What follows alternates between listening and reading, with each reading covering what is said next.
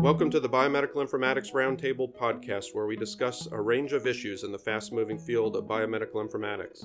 I'm Jason Moore, and I'm joined by my co host, Dr. Marilyn Ritchie, and we are coming to you from Penn Medicine at the University of Pennsylvania. You can find us at bmipodcast.org.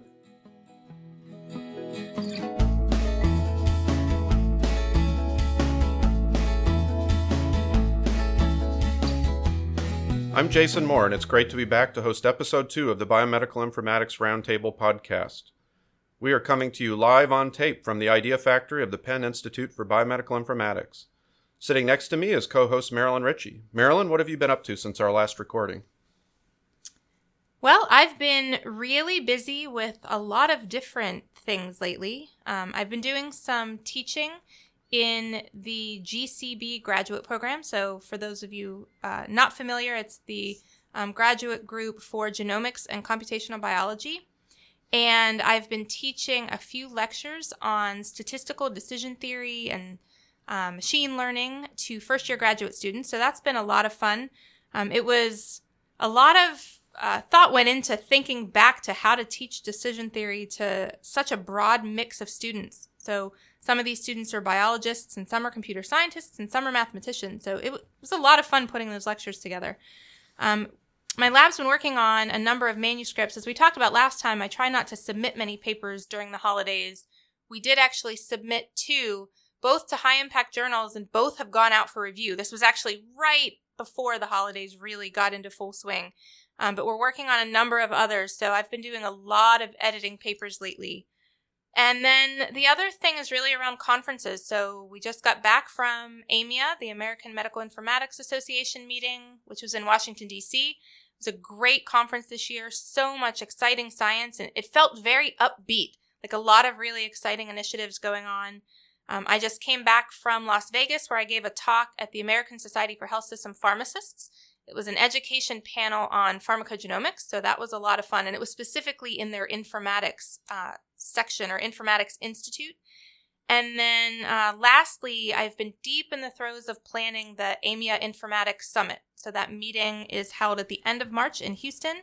I am the vice chair for the Translational Bioinformatics track, and we've been busy lining up the keynote speakers, getting all of the sessions lined up, and a lot of meeting planning. But it looks like a fabulous agenda, and we're really looking forward to it. Jason, what have you been up to? Well, it's been a crazy fall. I'm very much looking forward to the holiday break coming up. Uh, a little bit of downtime. Uh, we're almost there. Another week. Uh, so close. Can't wait. Can't wait. Absolutely. Um, had a good AMIA uh, last month uh, in Washington, D.C., and that went really well. It was a busy AMIA this year. I'm involved in a lot of different committees and a lot of people to meet with, and um, and of course the science and the posters, and we had a booth uh, that went that went well and had a lot of visitors, and uh, we're able to highlight the podcast and and other things that we're working on. So that was a lot of fun. Uh, got an R1 submitted um, on uh, unbiased evaluation of machine learning algorithms. So uh, hopeful, uh, really excited about that project. I gave a talk for what's called the U Scholars program. This is a undergraduate research program that I'm involved with here at Penn that focuses on getting freshmen engaged in research. So I gave a five minute lightning talk for them last week, and that was uh, that was fun. Uh, I gave a lecture on automated machine learning for our machine learning course. I gave a lecture on bootstrapping and permutation testing for our uh, new a new statistics course that's being taught here. Um, those were fun. Uh, we also had a departmental retreat. My I'm in the Department of Biostatistics, Epidemiology, and Informatics (DBEI) here at Penn, and we're uh, getting ready to launch a new chair search. Um, so if any listeners are interested, feel free to reach out to me. The uh, advertisement for that pos- position will go out probably in February. So we're in the final stages of planning that search. But we had a departmental retreat last uh, last week that went really well and kind of a visionary retreat, thinking about what what does the future of these three disciplines look like and how we work together. And it's holiday season party uh, time at uh, party time at uh, Penn, and I uh, I love this time of year at Penn. Uh, many of the big centers and departments have holiday parties, and it's a great opportunity to uh, not only interact with colleagues, um, but also celebrate a year of hard work. And uh, Penn really does a nice job with that.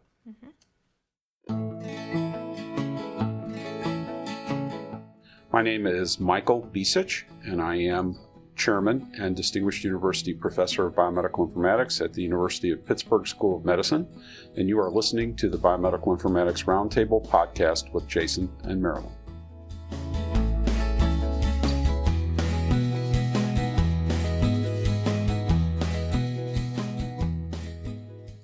Before we get into our discussion topic for the day, we have a few announcements. In case you are listening to us for the first time, you can find us at http bmipodcast.org. That's our website that has the show notes and links to the podcast. We are always interested in feedback, and you can send that to feedback at bmipodcast.org. You could also post your feedback as a review on iTunes. And as always, you can send us notes on Twitter. And the podcast is now on Google Podcasts in addition to the other platforms. Now, on to our discussion topic. Each episode, we will pick a hot topic for discussion. Today, our topic is data science. Marilyn will introduce it. Thank you, Jason. Um, so, we picked data science as the topic today because it is such a hot topic in both the scientific literature, but also in the media and kind of lay audience uh, news articles as well. I think it's safe to say that data science is emerging in nearly every field of science, and it's becoming kind of more and more trendy and and popular to label yourself as a data scientist. And we're seeing a lot of education programs and departments and institutes and centers being created all over the country labeled as data science. So we think, you know, it's an important topic for the future of science, so it's worth us talking about here on the Biomedical Informatics Roundtable podcast. It's an area that that we think a lot about and there are clear kind of intersections between data science and informatics. So, first, one of the things that I wanted to bring up is an article that I found as I was kind of looking for materials for this topic. It was Data Science Trends for 2019. And so, this is an article that was published on towardsdatascience.com. It was authored by Hugo Lopez back in December of 2018. And he made predictions about what the trends were going to be for 2019. So, I thought now that we're at the end of 2019, it might be fun to look back and see if he was right.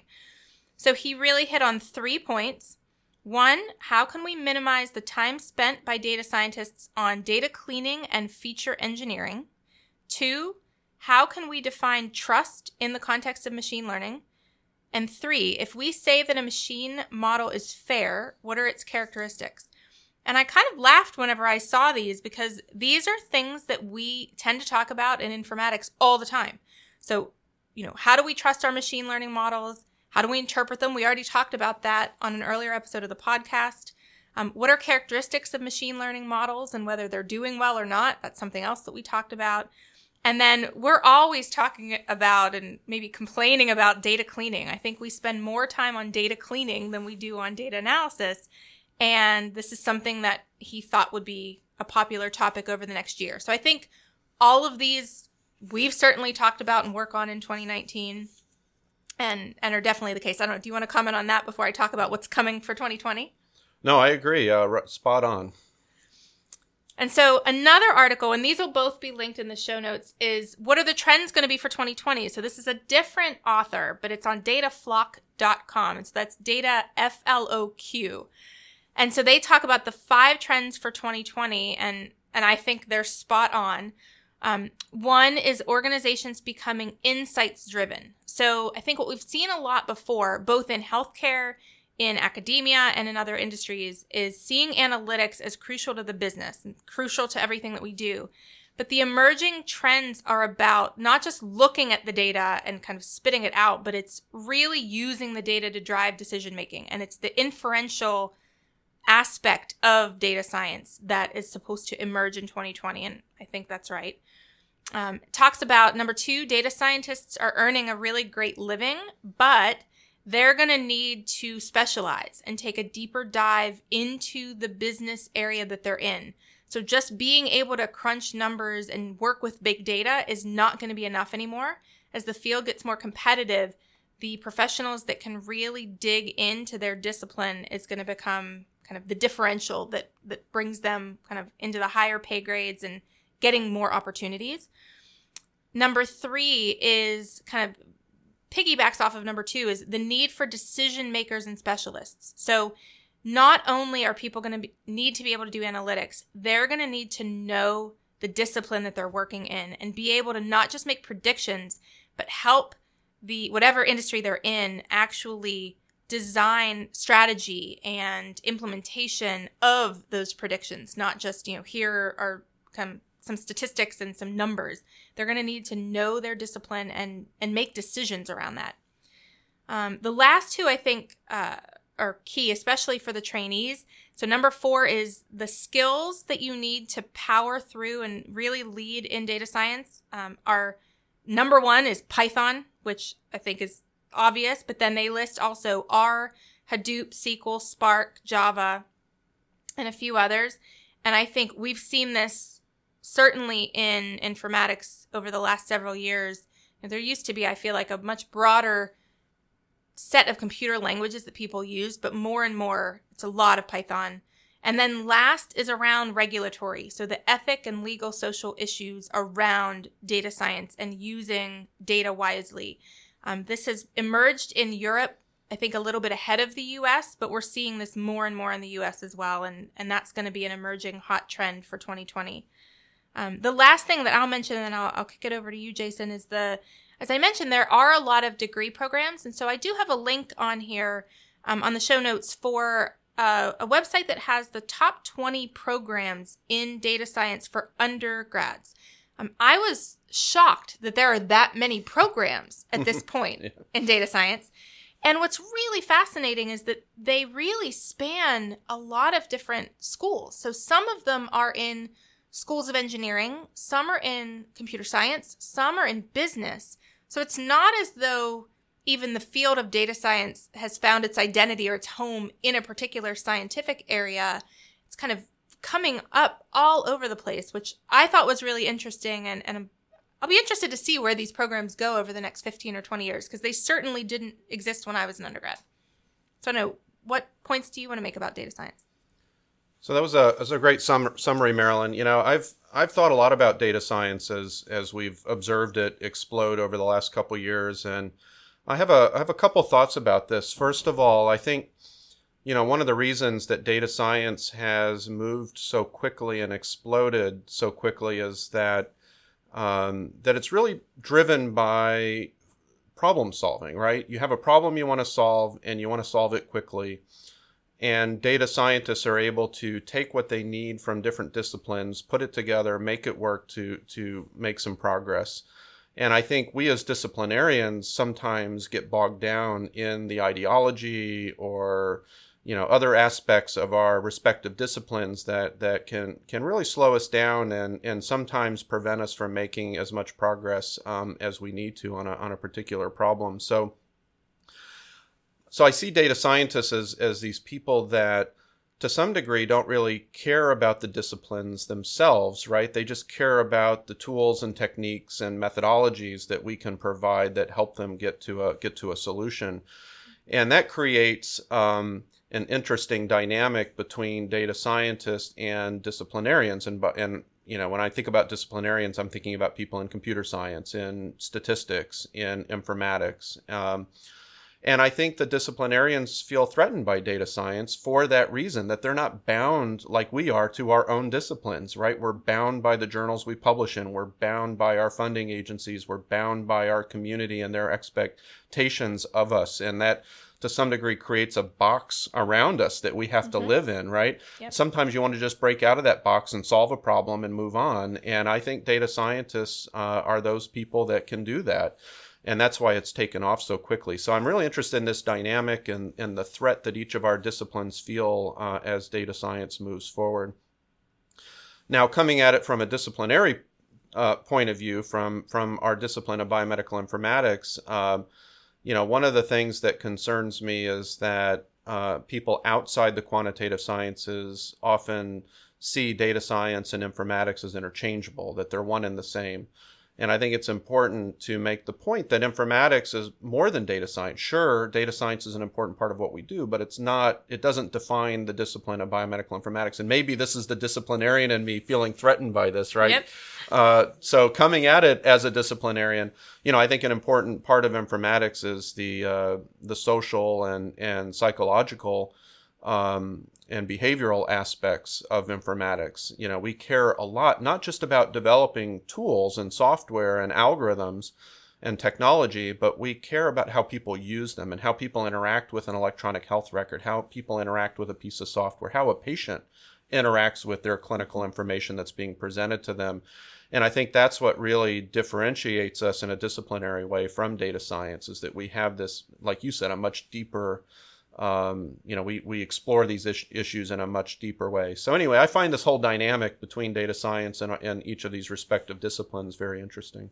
Well, and I wonder if what will happen over the next few years is that maybe we'll see less of kind of data scientists with that general label. So if the trends as predicted are right, it's going to require what is currently considered a data data scientist to specialize in an area. And so what we may see are people who kind of were previously data scientists, but are now an informatics data scientist or a computer scientist data scientist. And so kind of really merging the disciplines. If you need to specialize, they're going to start to really butt up against that disciplinarian mm-hmm. kind of aspect. And so maybe that label will evolve some over the next few years as that tension kind of continues to build. Well, it'll be interesting a year from now to revisit this topic and and see uh, what what's happened and how those how those predictions uh, played out.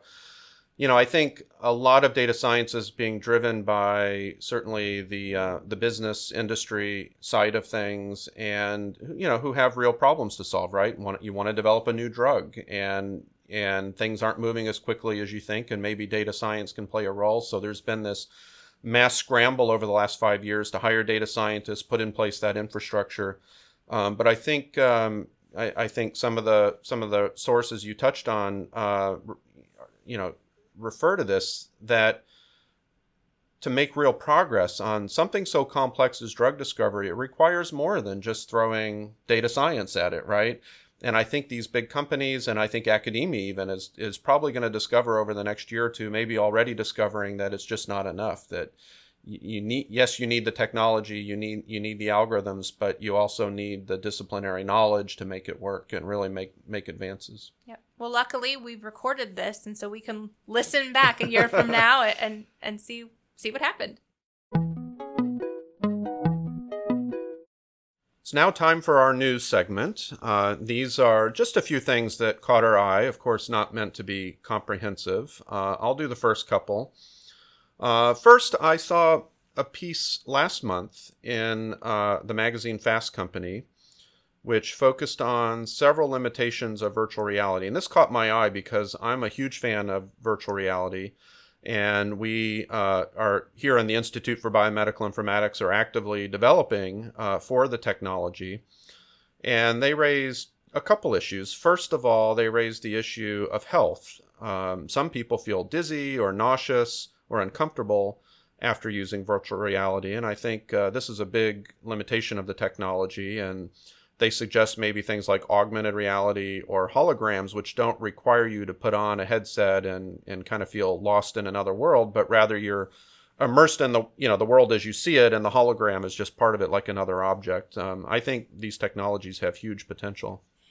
I totally agree, and when I I read this, I had to laugh because I'm one of those people that when I put on a VR headset, I get a pain in the back right side of my head and so does one of my children but not the other one.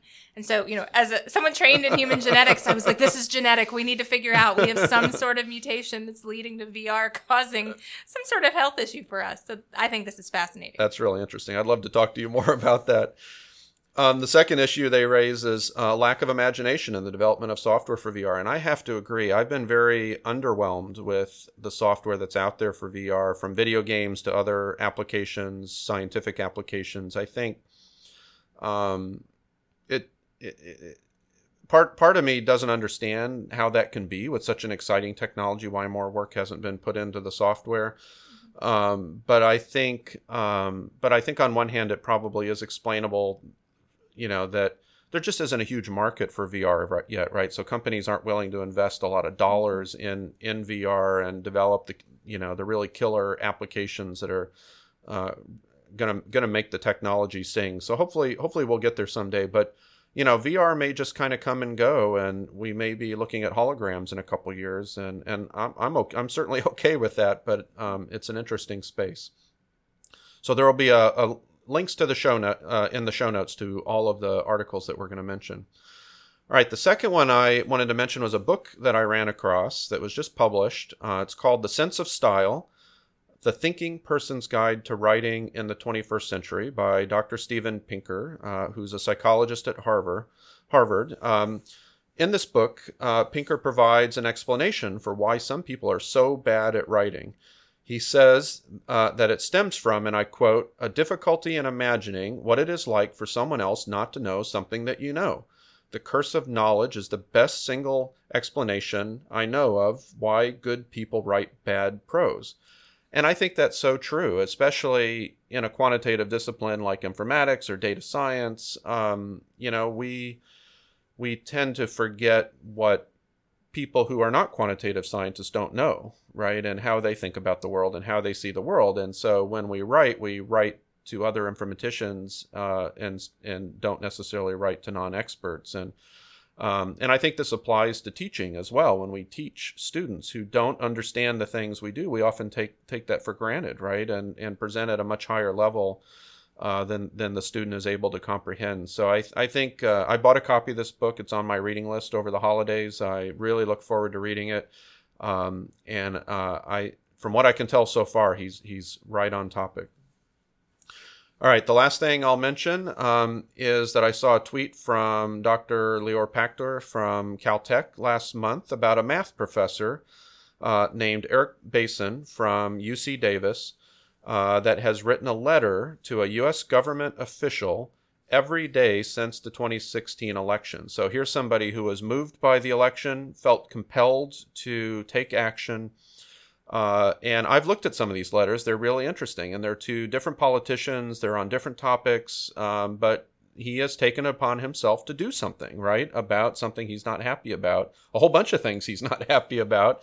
Um, and so I, uh, there'll be a link in the show notes to his letters. I would definitely encourage everybody to take a look at them. I think it's a very honorable thing that he's doing. And I think each of us should be compelled to to take action because politics does impact uh, very, very dramatically in some cases the work we do as scientists and scholars.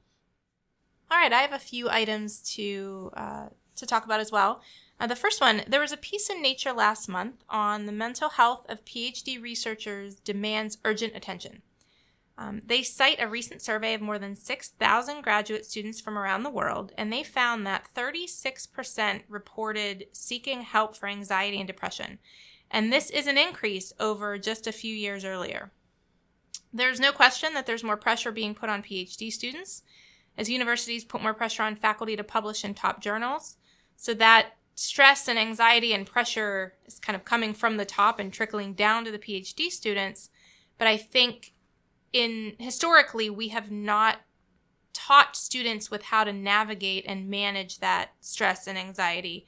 And so the piece calls for systemic changes in our research culture. I thought it was a great article. I think there's a lot of really important points in there for us to think about, you know, especially in this day and age where we have more technology and resources than we've ever had before. It it's hard to wrap our heads around why anxiety and depression are so much higher than they were when we were graduate students when everything we did was so much harder to do now they should be able to be more efficient and things should be easier. And, and I think they are, yet their anxiety and depression rates are higher. So I think we as a as an academic culture need to figure out how to solve that. The second one is that Case Western Reserve University in Cleveland, Ohio is recruiting a new chair for their new department of computer and data science. It sounds like a really great opportunity to be on the ground floor of a new department. There are a lot of great people at Case Western, some exciting things going on there.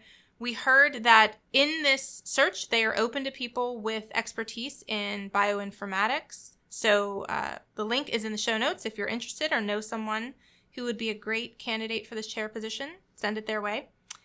And then lastly, the news came out last week that the NIH All of Us Precision Medicine Research Program has announced their new leadership.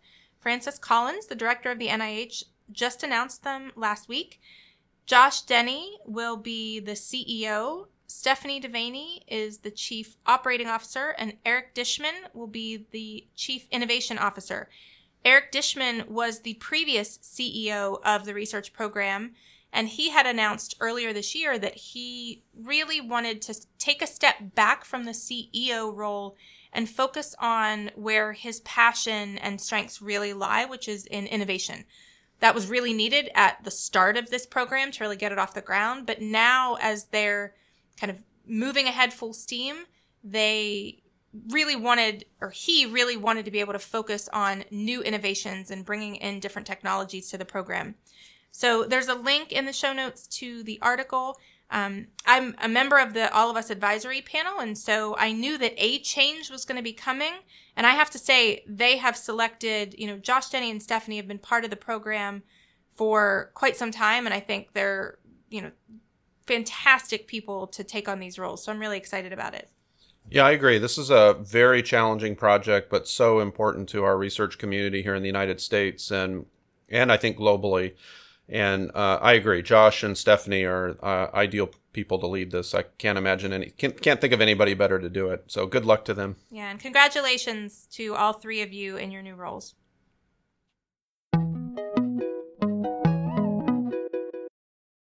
Now we're going to talk about listener feedback.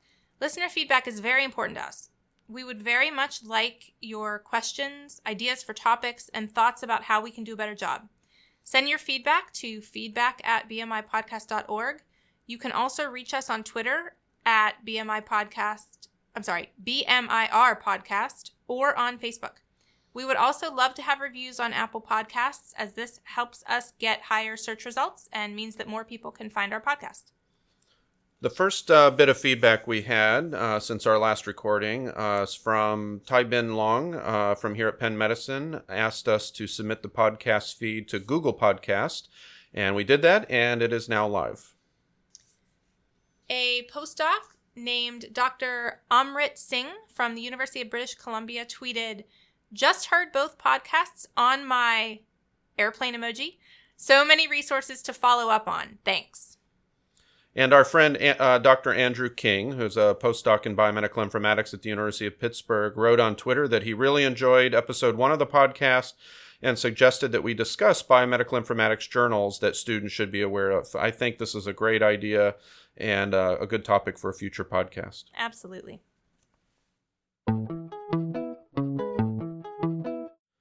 Now, on to our journal club discussion. Each episode, we will pick a recent paper for discussion. Today, our paper is Putting the Why in EHR Capturing and Coding Clinical Cognition. This was published last month in JAMIA by Dr. Jim Cimino from the University of Alabama at Birmingham. I picked this paper because I just saw Jim discuss it as part of his Collen Award lecture at AMIA. His uh, main point in the paper is that electronic health records contain a lot of data, a lot of information about patients but they don't provide information about clinical reasoning or the why. Why why would an electronic health record recommend something to a clinician? He starts out the paper reminding us that EHRs were developed as a solution to inefficient and error-prone healthcare, and then he goes on to say that the New England Journal of Medicine published 27 articles over the last four years on the shortcomings of the EHR. So there's no shortage of criticism about EHRs, despite how much progress we've made and how great they are in many many aspects. So I personally think we've made great progress capturing and delivering lab tests, medications, diagnoses, etc. However, I agree with Jim that it's somewhat confusing as to as to why uh, why we don't have computer systems that help with clinical reasoning. As Jim says in the paper, we have all the raw materials, right? We we've done so much work on data standards, uh, terminologies. We have great algorithms for natural language processing We've done a lot of work on biomedical ontologies. We have great tools like Fast Healthcare Interoperability Resource or FHIR. We have machine learning, tons of machine learning. We have all this great technology, uh, but why can't we put all the pieces together to help present the why to the clinician as they interact with the EHR to treat a patient? So, table three of this paper lists some of the information that could be added to the EHR that would move us in this direction. So, for example, Jim lists uh, relating symptoms, signs, and problems to each other for automated decision support. Uh, that would be a big improvement. And he lists a whole bunch of other things, such as explicit listing of differential diagnoses and relating orders to specific diagnoses. So this is a this is a great paper, and I think Jim makes a lot of lot of good good points. Um, so I have a couple couple discussion points about the paper. Uh, first of all, this will require a good amount of work on behalf of all involved in the creation and use of EHRs. However, as Jim states at the end of the paper, this will allow the EHR to become a member of the healthcare team rather than just a database that serves up information. I think this is really key. And I, you know, we often talk about artificial intelligence and machine learning as being a um, a member of the team and you know not replacing the data scientist not replacing the informatician but being there to help us as we move forward just like another another person and uh, I I really like the idea of the EHR being an assistant to, to the clinician rather than just this source of data sitting there in a in a computer somewhere. I like this paper because it helped me think more deeply about the potential uses of the EHR. I really liked his vision. I hope we head in this direction. It won't be easy, but the payoff could be huge. And one of the really cool features of this paper is that he provides an example. This is just a hypothetical, made up conversation between a clinician and the EHR, as if you're talking to the EHR, asking it questions, and having a dialogue through it with it through a smart device like Alexa. Um, the first example he gives um, is is kind of the negative example that demonstrates what it would be like uh, with the with the current EHR, uh, and and the second uh, a more positive example with the new EHR that he envisions with all these new features. And it's really interesting um, to see the comparison, and the examples really helped me understand the paper. So I thought this was this was a highlight. And Jim presented this in his Collen talk at AMIA, and it really struck me at the time. I thought the examples were very useful. The first example really, you can tell from reading, I'm not going to read it, but you can tell from reading the first example that the clinician is having a hard time getting what they need from the EHR and connecting with the EHR in a meaningful way. And at one point, the EHR just starts spouting off the medical history of the patient, right, which is just overwhelming the clinician with, you know, p- perhaps unnecessary facts. Um, whereas in the second one, there's a much more meaningful dialogue, and and there's you know clearly clinical reasoning that the EHR is doing, and and really presenting the why that he that he talks about. Mm-hmm. No, I agree. I thought this was a great paper, and the timing reading it was really kind of serendipitous for me. You know, one of the things that I've spent a lot of time thinking about lately is in the, the space of genomic medicine and implementing genomic medicine into healthcare. So, how do you take information from either whole exome or whole genome sequencing, where you have Mendelian risk genes, or polygenic risk scores, or pharmacogenomics, and put those genetic variants into the EHR in a meaningful way for clinicians and then build decision support? And you know, this is not a totally new concept. This is being done here and other places around the country. But what I think we're learning time and again is that if clinicians don't understand the why behind the information that's in there and why they should care and how they should use it, it's meaningless. And so, as an example, a researcher here at Penn, Dr. Sony Tuteja, led a study called the ADAPT trial and it actually just got accepted for publication in um, one of the circulation i think it's circulation uh, genetics journal. And what she learned in putting so this was a, an example of a gene called CYP2C19 putting a particular variant into the ehr and building the decision support to tell physicians that patients who have this particular variant should not take the drug clopidogrel also called plavix so during the trial, it worked beautifully. And this is when they had a research coordinator order the test. The result went into the EHR. The research coordinator was in the cardiac stent or cardiac catheterization lab where stents were being done to answer questions. And so if a pop up came up, there was somebody to help them interpret it. As soon as the study ended and it went away from being research and now it's available as a clinical test, physicians don't order it. And the ones that do don't know what to do with it because they don't have someone explaining it. And the way that it was built doesn't have the why. Why would I order this test? How would I use it? Why would I use it? Why does it matter? And so, in conversations that we're having right now, we're thinking a lot about how to put that why in there. So, meeting with the clinicians before we build anything into the EHR and learn about their workflow, learn what they understand about genomic medicine, and then start to build out prototypes in the EHR to show them and get their feedback before we just roll it out and say, here, use this learn what language they use and what language they understand. You know, for most clinicians, they don't want to know the specific mutation in the DNA. You know, some do. They want that level of detail. So it would be great for them to say, Alexa, explain to me why CYP2C19 star 2 matters. Most clinicians just want to know is my patient at risk for an adverse drug reaction or is my patient at risk to not have efficacy or not see an effect from this drug? And so we need to build that for them so that they can just do their jobs and and treat patients in the best way possible. So I, I think Jim is spot on and the more we as informaticians can partner with the clinicians to build the EHR and build our applications that live in and around it, I think the more successful they'll be. That's a great example. And for the young people that are listening that want to get into clinical informatics, I think this would be a hot area, right? How do you transform the HR to answer the why question, to do the clinical cognition? And, and I, you know, if, if the big EHR vendors are listening, you know, work with us to do this because, oh my God, this would transform medicine if we could do this. Now on to our open data discussion. Each episode, we hope to discuss a useful source of open data. Today, our data selection is the data.gov resource. Jason is going to introduce this topic. Thanks, Marilyn. I picked data.gov because it's an extensive resource of open data just waiting for innovative analyses. Here's the description of the resource from Wikipedia, and I quote Data.gov is a U.S. government website launched in late May of 2009 by the then Federal Chief Information Officer of the United States, Vivek Kundra.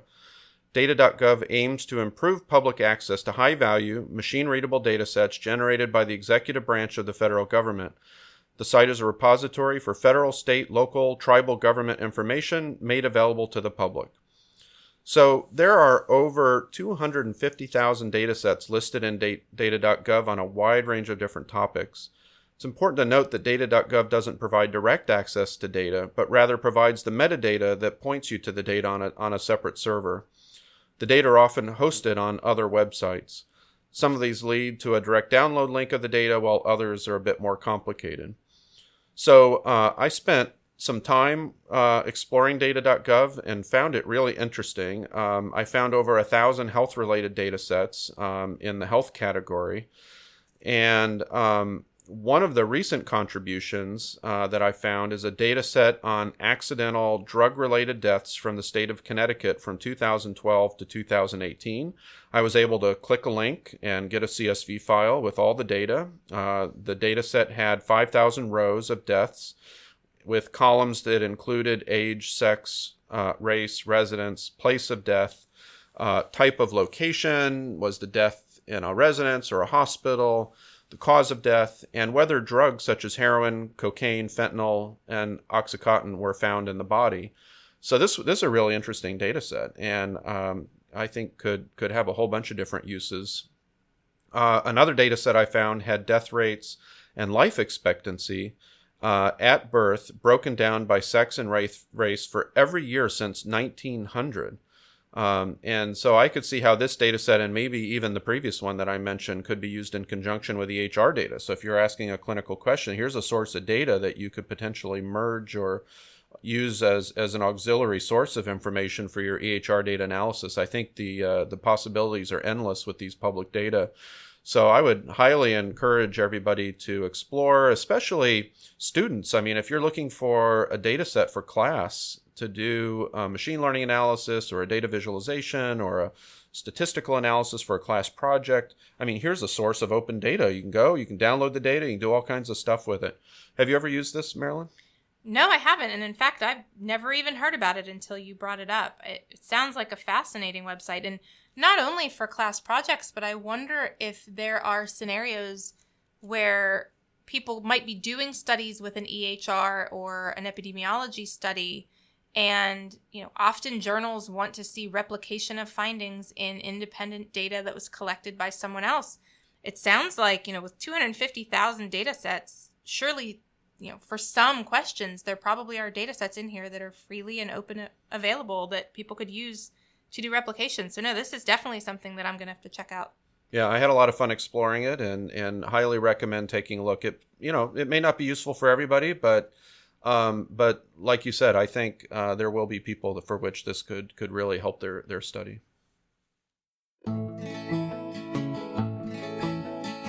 Welcome.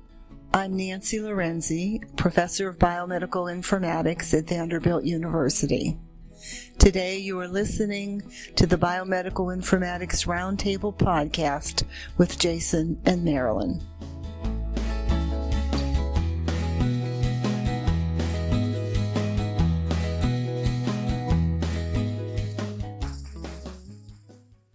Now, on to our Biomedical Informatics Conference updates. We just returned recently from the 2019 American Medical Informatics Association Annual Symposium, or AMIA. It was held in Washington, D.C., November 16th to the 20th. Um, one of the really important things that happened at that meeting was the announcement of the AMIA Signature Awards. And we wanted to recognize our colleagues who were selected for each of these awards. So I'm going to going to read them all.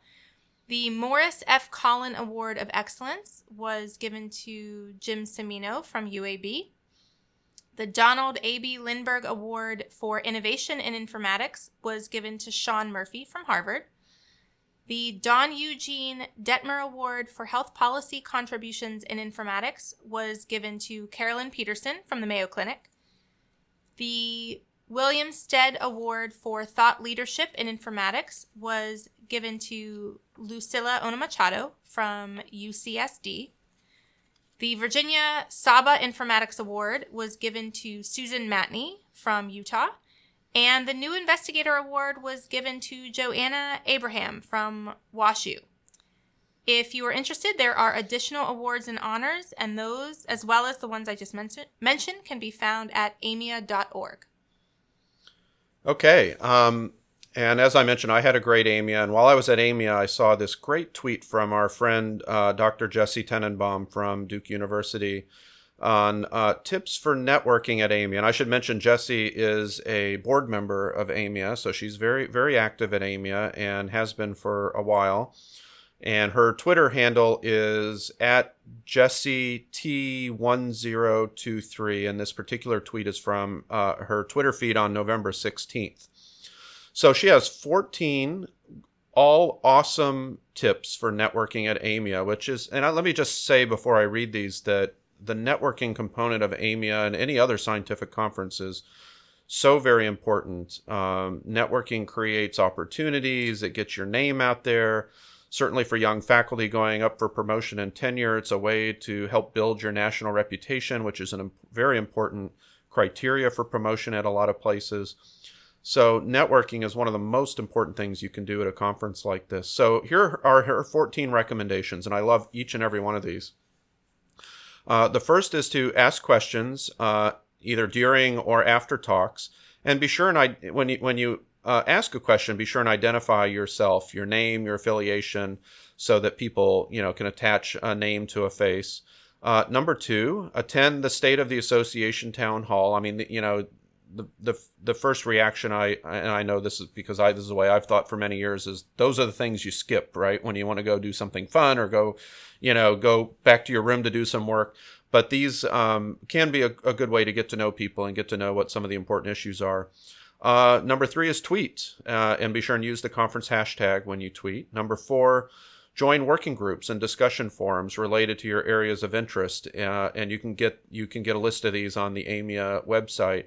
Uh, you know, joining a working group is a great way to get to know people and get get engaged, and for people to get to know you. Um, and and when you do uh, join a working group, participate, show up, send messages, reply to messages, contribute to the discussions.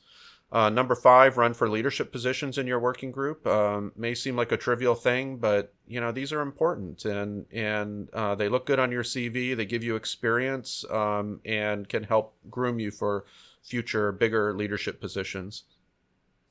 Introduce yourself to this is number six. Introduce yourself to someone you don't know at a coffee break. Um, and uh, again, this is important. Don't be afraid to walk up to um, somebody and say hello and introduce yourself and s- strike up a conversation.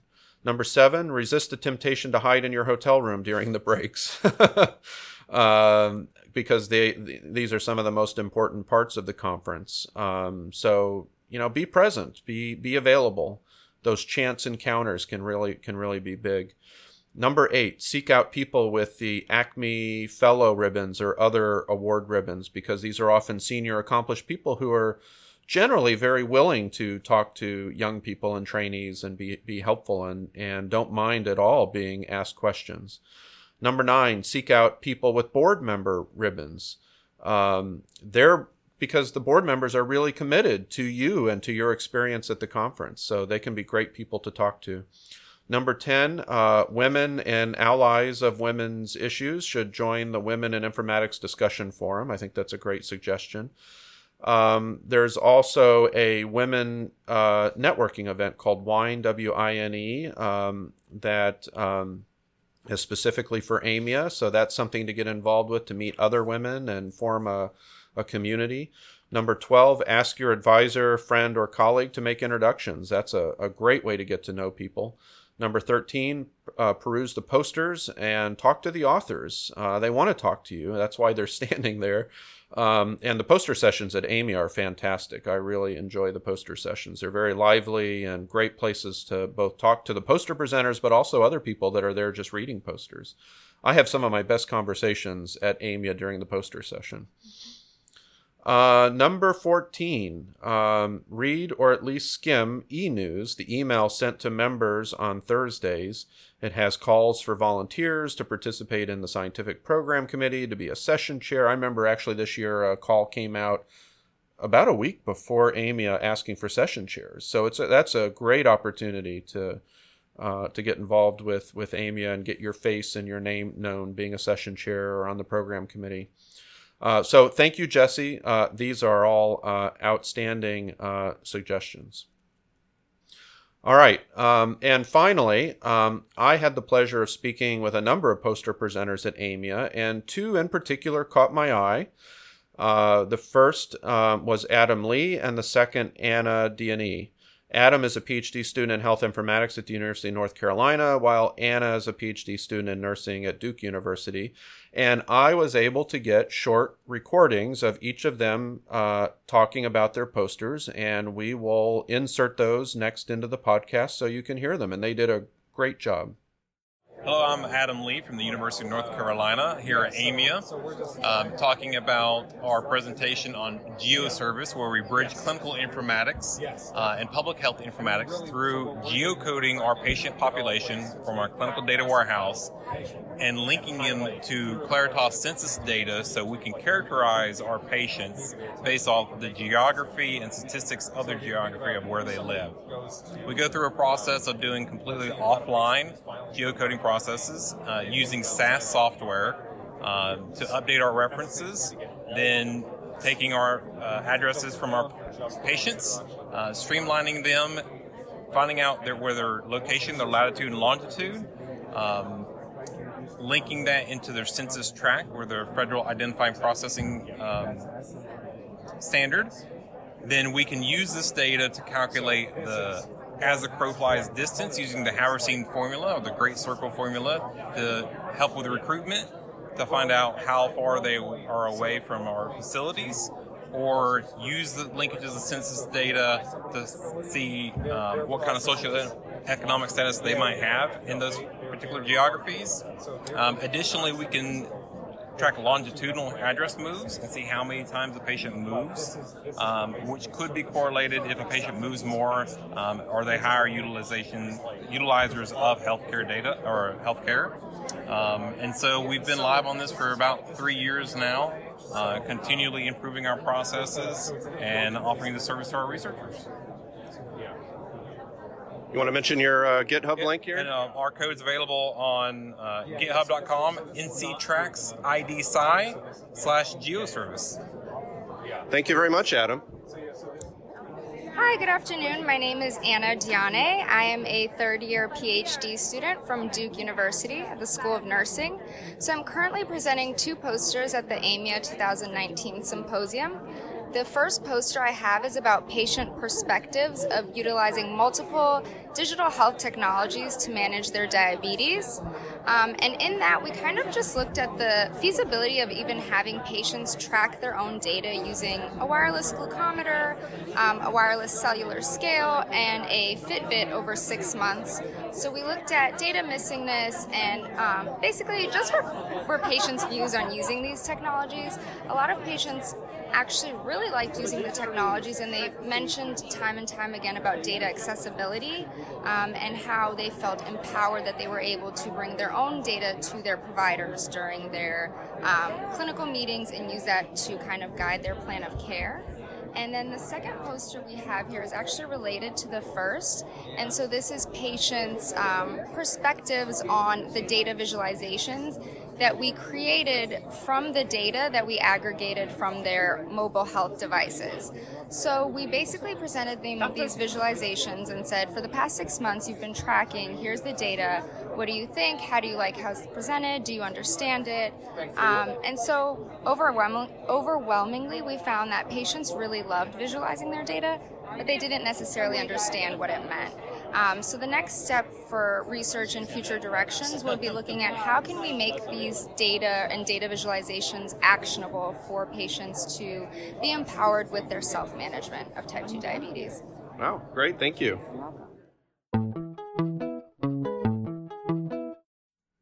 Okay, it is now time for our segment on advice and topics of interest for trainees and junior faculty. Uh, today, our topic of discussion is tips for writing informatics methodology grants. Uh, and I'll just point out that the focus is on methodology grants, but uh, some of these tips apply more generally to all kinds of grants, applied grants as well. And these are tips, uh, 10 tips that I wrote down after serving on the National Library of Medicine, uh, what's now called the BUILDS uh, review panel. So this is based on my experience reviewing grants and writing grants over the last 20 years. Um, so I hope they'll be helpful. And again, these are really focused at methodologic grants. All right, number one, articulate an important, important and timely informatics question. Be forward thinking. Know what is hot and what's going to be hot in the future. Number two, propose new and novel informatics methods. Innovation is very, very important in informatics methodology. You need to know the literature, know where your method fits in. Um, if you're having trouble coming up with a truly innovative approach, you might tr- try combining several existing methods in an innovative way to do something new.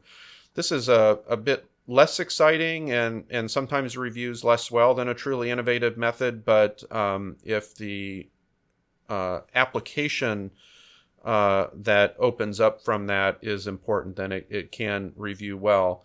Um, and innovation is very important. Uh, you, you, you, know, what you want to avoid is just incremental advancement on existing methods. Um, and I'll also say that this is something I struggle with every time. Being truly innovative in informatics is really, really hard. Coming up with something that's truly new. I'll often have an idea. First thing I do is I go to Google, and inevitably I will find a paper that where somebody else has done it. So being truly innovative is hard, but it's very important. And if you can pull it off, your grants will be a lot more successful. Number three, avoid applied software engineering projects. Um, I mean, there are certainly plenty of avenues at the NIH for funding software engineering projects and plenty of institutes interested in that. Um, but um, if you're especially submitting to the National Library of Medicine, they're generally interested more in algorithms and methods and uh, things that are going to advance the discipline of informatics, whereas applied software engineering projects are more about solving a particular biomedical problem. Number four, compare your algorithm uh, to state of the out uh, state of the art algorithms in the field. So don't don't just propose a new algorithm or method. You have to have a baseline to compare it to, and that baseline should be recognized by the reviewers as the current state of the art in the field. Number five, you need a solid plan for how you will ev- evaluate your novel informatics method. And this is really critical. And I, I can't tell you how many grants I've reviewed that contain no evaluation section uh, in their grant. And um, this is a problem. How, how, how are you going to know whether your new algorithm, your new approach is, is going to work better than the state of the art in the field? What are the how are you going to evaluate the approach? What are the criteria you're going to use to know whether it's working and whether it's working better than the state of the art? So be specific. Lay out an experimental design. What are the criteria? How how good does your algorithm need to perform? How much better does it need to be performed in the state of the art to conclude that it is indeed better? And have you know have some objective criteria. Number six, application to real data is important. I'm a big believer in simulation studies, especially for machine learning, where you know what the answer is, but you can't just rely on simulation studies. You need a real data component and application to to show because at the end of the day you're saying hey here's my new method i think it's great i think it's the best thing out there and what better way to demonstrate it than to discover new things in real data that's what we ultimately want new methods for right is to reveal those things we're missing with other methods Number seven, provide as many details as possible about your new and novel informatics algorithm or method given the space constraints, especially for young people. Uh, reviewers aren't going to give you the benefit of the doubt, so you, you want to be specific and give as much detail as you can given the space constraints.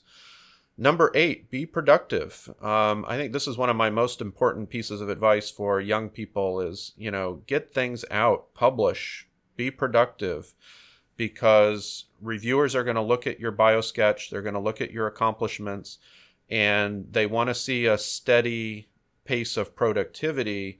Uh, and and because that demonstrates to the reviewers and to the funding agency that if they give you a million dollars to develop a new method, that you're actually going to um, produce results and, that are going to impact the community.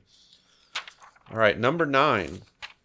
Um, innovation and, and, approach have the biggest impact on your final score. The National Library of Medicine did a factor analysis of scores, um, you know, the component scores of significance, innovation, approach, investigator, and environment, and looked at the degree to which those predict the overall impact score that you get on your grant.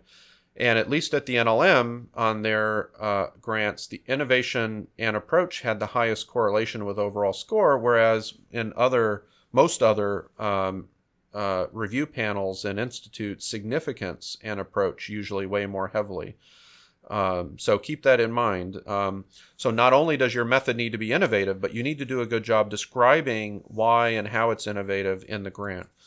All right, finally, number 10, make sure you have good collaborators with real effort budgeted to co- cover your weaknesses. If you are a more of a computational type with a PhD and you're proposing to apply your machine learning, your novel machine learning algorithms to electronic health record data on a particular, focused on a particular disease, you need an expert on that disease, ideally a clinician who can help you um, understand the data and the questions that and interpret the results.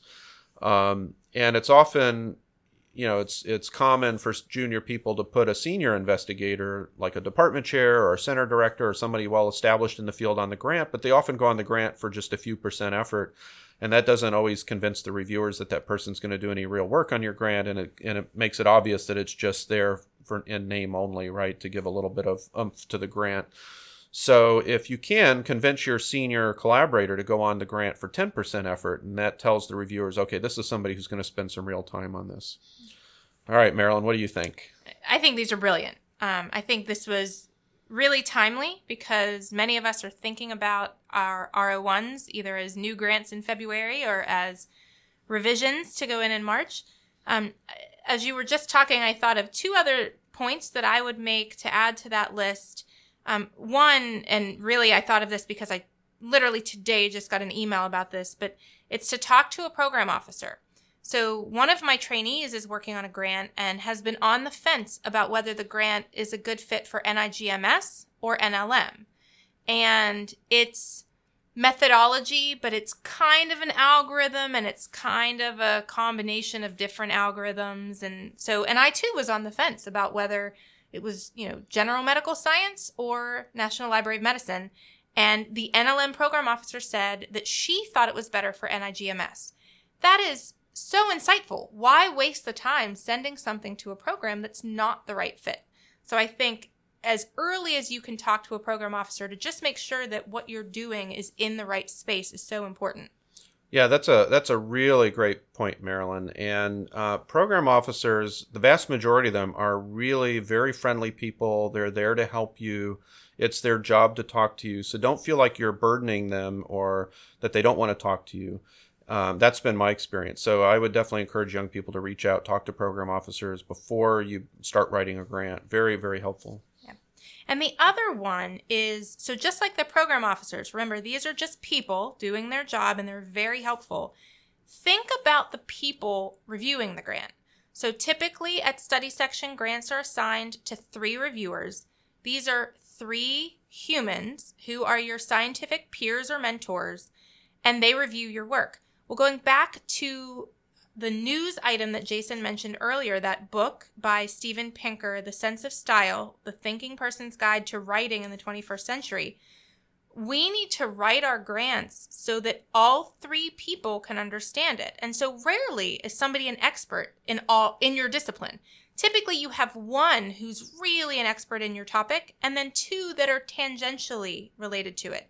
So you need to write in a language that they understand, that they know it's innovative because you've explained how it's innovative. And they know that you're capable of doing the approach because you've given them enough evidence to show that the approach will work.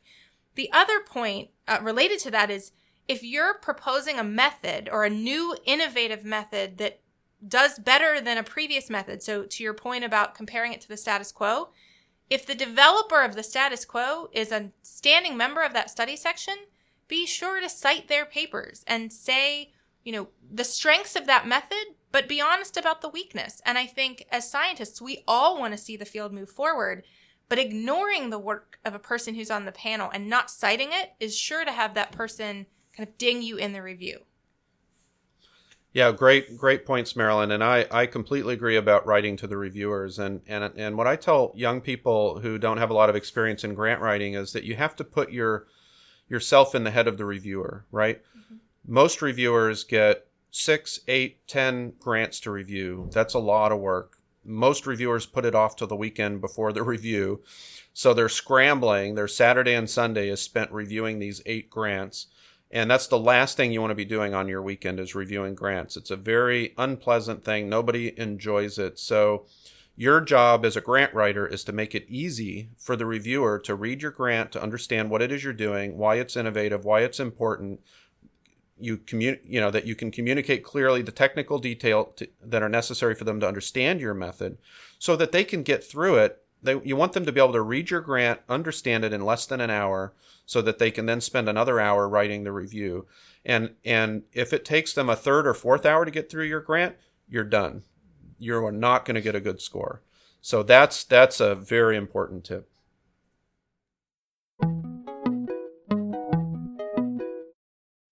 Jason, any closing remarks? So um, I ran across this phrase um, this last week that's commonly used in the business community. And I, I, think I've heard it before, but it never really registered in my head. And the phrase is culture eats the lunch of strategy. And I, I, I thought that was really interesting. So I kind of looked it up and dove into it and got really interested in it. I'm sure, like, you know, people in the business community uh, know this inside and out, but it was a little bit new to me, or at least I had never really thought about it in any detail. So uh, the example I saw um, is uh, for Enterprise Rent a Car.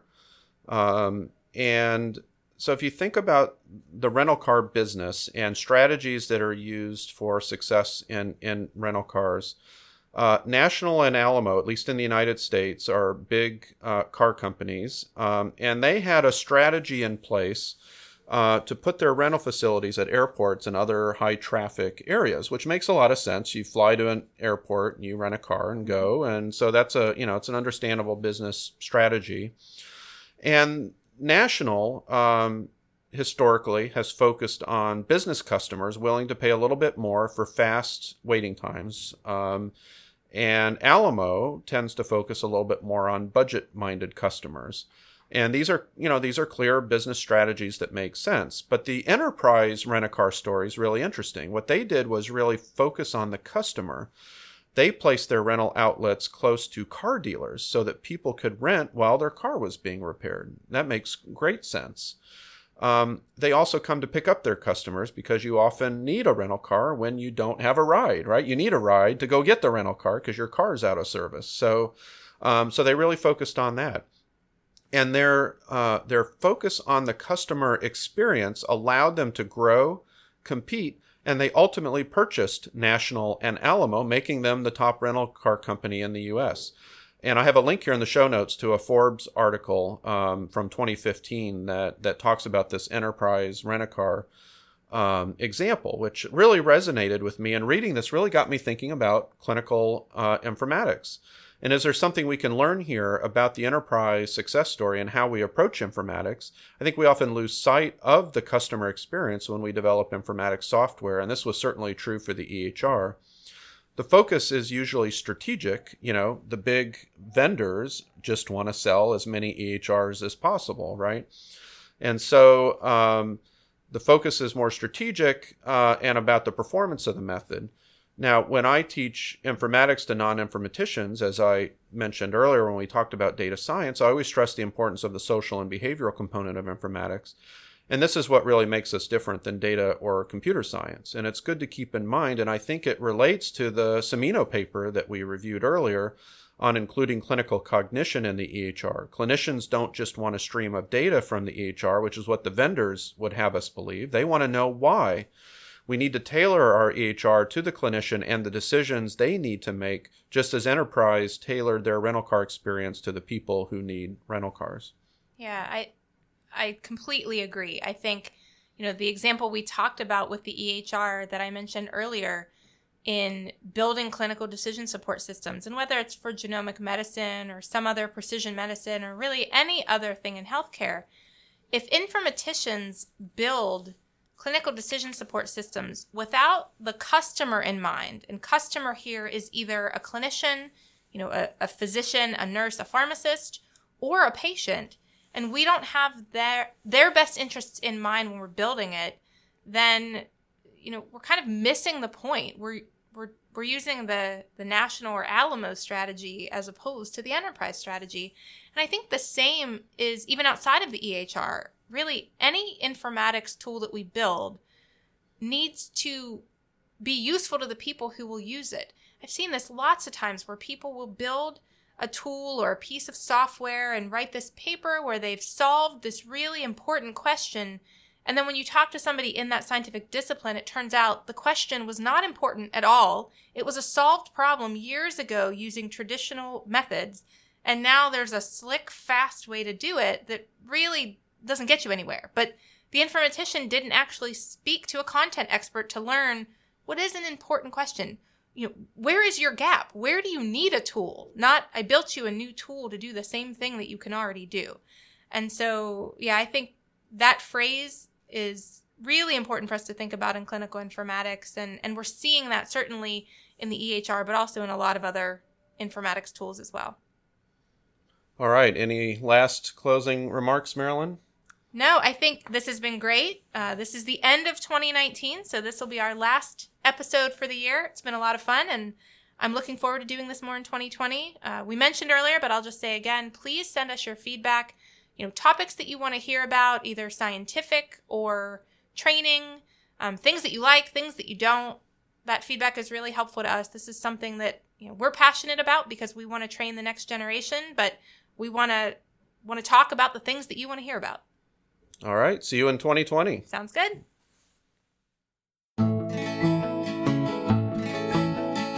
That is it for this episode. Thank you very much for tuning in. We hope you will be able to find the time to join us again.